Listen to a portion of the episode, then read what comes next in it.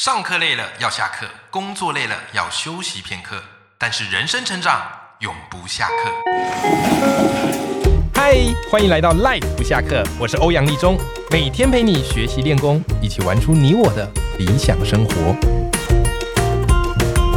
Hello，各位听众朋友，大家好，我是王立中，欢迎收听 Live 不下课，每天一集不下课，别人休息你上进，累积你的复利成长。好了，今天又来到我们这个斜杠通识课的单元，然后又到大家最期待的投资理财系列了。那我们在节目当中哦，其实我们请过蛮多位的这个投资的高手，好像是这个陈崇明老师，好像是这个大侠武林啊，还有这个慢活夫妻，好，他们都跟我们分享了一些投资的一个决策和方法。但是各位听众朋友，我们今天这一集哦，蛮特别的。为什么呢？因为大部分我们看投资理财的书，或是听投资理财的一些节目单元，他们着重的比较多是技法啊，比方怎么看本益比啊，什么时候该进，什么时候该出啊，怎么衡量这是不是一只好股票，是吧？可是各位，如果你有做过投资，你一定也知道技术是一回事，可是有时候我们的心态面又是另外一回事。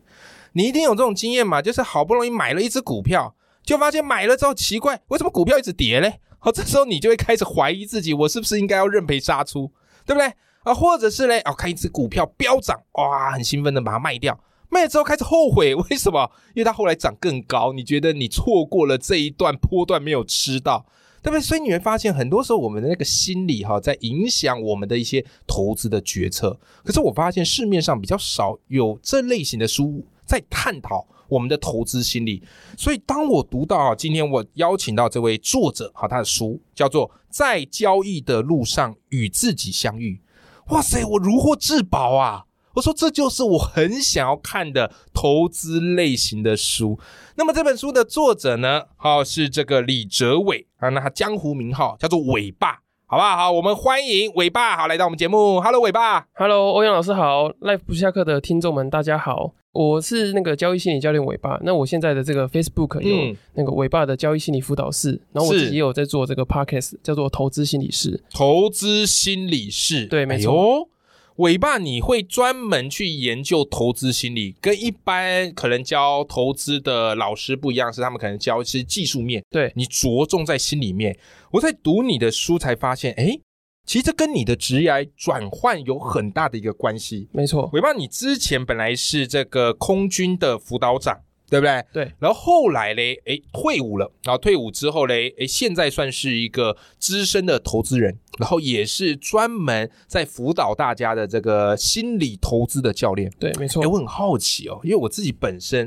啊、哦，本来也是从铁饭碗后来离职出来，所以我们很像，对，我觉得很像。对我们很像，所以我很好奇你的这个职涯转折是怎么一回事，可以跟我们听众朋友分享一下吗？好，就是我其实一开始是那个国防大学新社系心理组的公费生，嗯然后我们毕业之后就必须当军官，然后服役，对，然后服役要呃十年的时间，对，所以等于说是一个公费生，然后、呃、就是毕业一之定后要要满十年，对对对，啊，对，，然后我毕业之后就去呃，先当了辅导长之后，然后再呃去当这个心理辅导官。嗯嗯，嗯对，，然后呃会有这个转折，呃主要是其实我在大学的时候，我一开始就呃对于这个心理学跟投资其实都很有兴趣，嗯因为我呃高中一毕业的时候，我也我知道说我接下来要当公费生，然后每个嗯月有薪水之后，哎、我就开始在想说要怎么样去做投资。所以你从大学就开始有在接触投资了，对，因为那时候呃，知道考上的时候啊，大概五月放榜知道的时候，就是同学都在开始呃到处去玩啊。嗯，那、我就在家，就是九点就开始看盘。哎、你这蛮特别的，你这蛮特别，因为一般大学生根本完全不会想去碰股票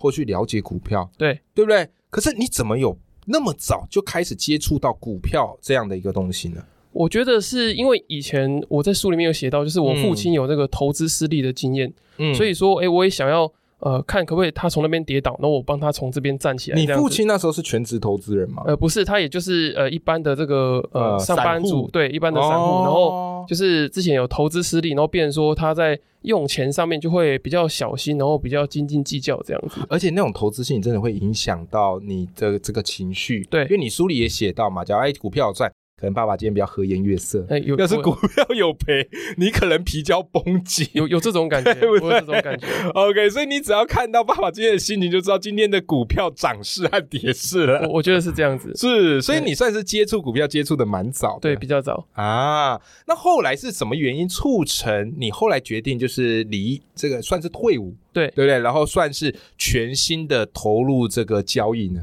因为其实我算是提前退伍，所以嗯我需要赔钱。哦，你没有做满十年，对啊，对，所以我需你要很有勇气呢。 对，就是我觉得跟欧阳老师的差别就在于，对呃欧阳老师是诶已经下定决心，然后已经呃就是有就是在任嗯教一段时间之后，然后就呃决定再发展其他的事业这样子。对，可是对我来说是，因为那时候刚好遇到疫情，嗯然后疫情的时间，呃，那时候小孩子常常停班停课，嗯，然后我有两个小孩，嗯所以呃就常常需要请假，嗯然后后来已经请假请到要被扣薪水了，对，就是因为他们常常整班就是有人确诊，然后就对整班停课，刚好那一阵子有比交易赚了呃几十万块这样子，嗯然后我就想说好，那我反正我也要请很多假，然后我也想说试试看，然后我就嗯先请了这个育婴假，嗯然后请了育婴假之后呢，我发现说，哎，我的职位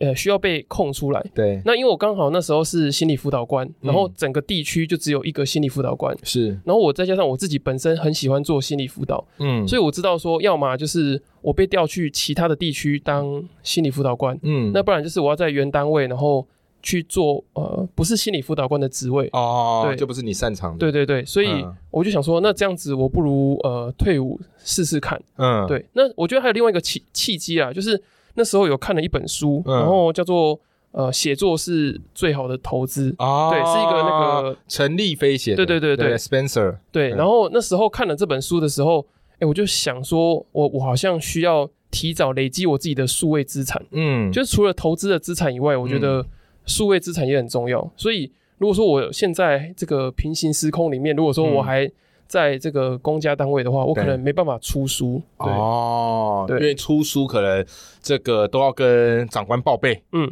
对不对？我看军职员好像没有比较少有在出书的哈、哦，对或是要退伍后，你们会有出书的限制吗？呃，其实没有，可是、嗯呃，我觉得像我在经营这个交易心理的这个自媒体啊，对，呃，我觉得或或多或少，其实长官都会有一些观感上的问题。哦，对咚咚咚咚对，因为毕竟你就是平常在宣导说，哦、不要去呃做这种呃比较高风险的投资啊，这种的就是 平常我们在宣导的人，以前然后当兵的时候，我们对常会对有对这对种。对，然后就是耳提面命，结果你就是既然、呃，结果你在开杠杆，对对对对， 辅导长在开杠杆，长官 举报。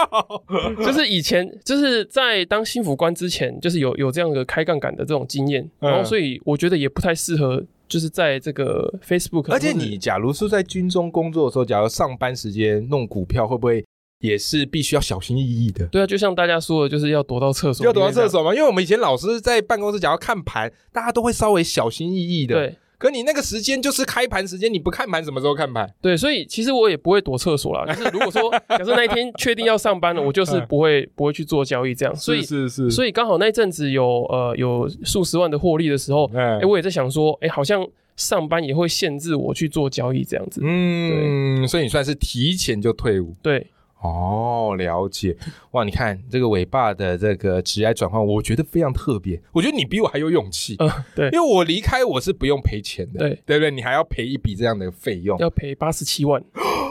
我刚才还在想说要不要问你这个问题，结果你自己就想出来了。OK，哈，所以尾巴他出了这本书，我觉得很有意思的地方是，他聚焦的主要在投资心理这一块。其实啊，有一句江湖话，我觉得讲的很好，说投资啊，它不是只是一个数学，它包含了哲学、对心理学，甚至还带有一点艺术。嗯，哎，我觉得投资就是这么妙的一件事情。那其实尾巴，你在这个书里面，你其实聚焦在这个交易的心理。其实你书里有提到一个地方，我觉得很有感，就是你说啊，其实我们很多时候会有所谓的成就焦虑。那这个成就焦虑呢，其实会导致我们做错这样的一个交易的决策。那我比较好奇的是，就是投资人就你来看，他们会有哪些成就焦虑，以及我们有没有什么样解套的方式啊？我觉得成就焦虑主要有三个。那嗯第一个就是他们会把这个呃交易中的这个成败跟自我的认同跟自我的价值做一个连接。有对有这个超会，对对，对，所以就会变成说，如果说我没有赚钱，他就会嗯认为自己没有价值。嗯，所以以我觉得，呃，一部分想要在这个市场中追求成就的人，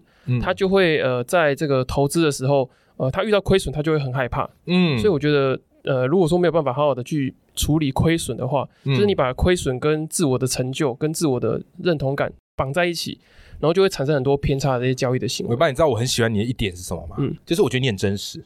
你很真实，因为大部分我看很多投资的书，大部分都会写自己，然后啊很厉害嘛，比较这个冠冕这堂很皇一正点常嘛对，这绝对很正常。可是你真实到什么？我跟读者分享一段，就是尾巴在书里写的，就说你有一阵子你其实是有产赔的，对，然后那时候呢，你就特别对自己没自信，还会问老婆说：“哎，老婆，你就会不会觉得我投资没赚钱？你会不会觉得我怎么样？”嗯对，我说天哪，这个你怎么这么真实啊？写出 来，就是你写出来的东西是让我很有感的。因为我觉得说，如果说呃，身为一个辅导者，你都没有嗯办法去比较真实的去面对自己的话，我觉得嗯你很难去说服或者是去同理别人，然后让对别人去呃做这样的事情。这也是你过去的一个职业的训练对思维。好，所以第一个就是我们很容易把投资，然后跟自己的成就画上等号。对，啊、这是一个。那还有嘞，我觉得还有一个就是，呃，大家会觉得说，啊、我这个投资做不好的话，嗯，我的这个整个生涯就毁掉了。哎呀，这么对严重，，就是呃，我遇到蛮多，就是我辅导的个案，他其实有蛮多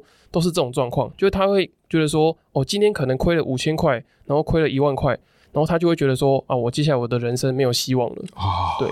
就是会有这种感觉。会哦，会哦，而且你书里有写到一个利丰哦，他本来是那种华尔街很厉害的操盘手，对对不，对对结果但最后赚了很多钱，然后后来也赔掉，对就最后他居然自杀了，欸对，没错。这个就跟你这个所谓的成就焦虑是有关系的。我我觉得是因为呃，虽然说呃，他一开始他赚了呃一亿美金，就是哇在塞，在呃六七十嗯，六七十年前，六七十年，起码到对对现在也还是很多、 对对对对对。然后嗯那他后后来陆陆续续就是赚赔赚赔，然后嗯他好像破产了大概五六次以上。嗯，可是他后来他还是有一个能力是。他可以呃，例如说一年赚个几百几千万美就金他有这样，能力东山再起。对，可是哦你看哦，对我们来说啊，这个几百几千万美金是一个很高的绝对金啊哎额呀，可是对他来说，这他是一个相对失败的，哦，因为他曾经赚更多。对对对，所以哦对他来说，他其实他就会有这种成就焦虑感，就是他会觉得说嗯我这一百万、一千万什么时候才可以回到我以前的这个水准？嗯，其对实还是有赚的。，对对对可是相较以前没赚那么多，对所以他反而就自我否定了。，对，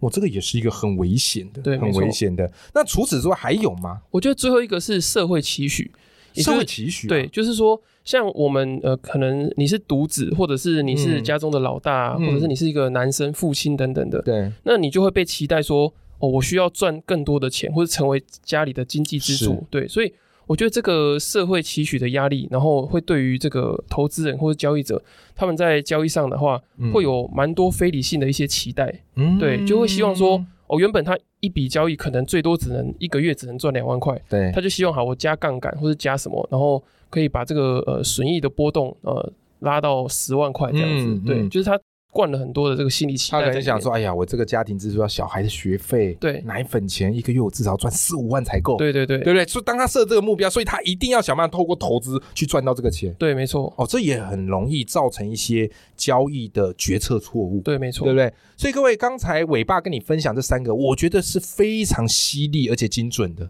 啊、然后很多时候我们在投资，我们不会想那么多，但是呢，当你回想一下，诶，有没有可能我们在做每一笔交易的时候，背后都有所谓的成就焦虑在作对，祟，没错，对不对？好，那除此之外，其实有时候投资赚钱，我们很兴奋，嗯，对不对？好，所以我常常看网络上大家会晒一下啊自己投资的这个绩效啊，我这个赚几趴哦，我这个赚二十，我这个赚三十，我赚赚四十哦，然后让他觉得说你很厉害，对，对不对？有时候我也会兴起这个念头，你知道吗？诶，可是我在读你的书尾巴，我发现有一点你讲的很有意思，就是你有提到说，到底我们投资的绩效要不要跟家人或是跟别人来分享呢？其实我在读你的书，你比较建议是最好不要跟别人说。对诶，为什么啊？因为我先讲一个，有一个蛮有名的心理学家叫做 Festinger，然后嗯他有分享一个叫做社会比较理论，嗯，就是我们呃中中国有一个传统谚语，就是宁为鸡首不为牛后，对，是，就是这个跟这个社会比较理论是相同的，就是说，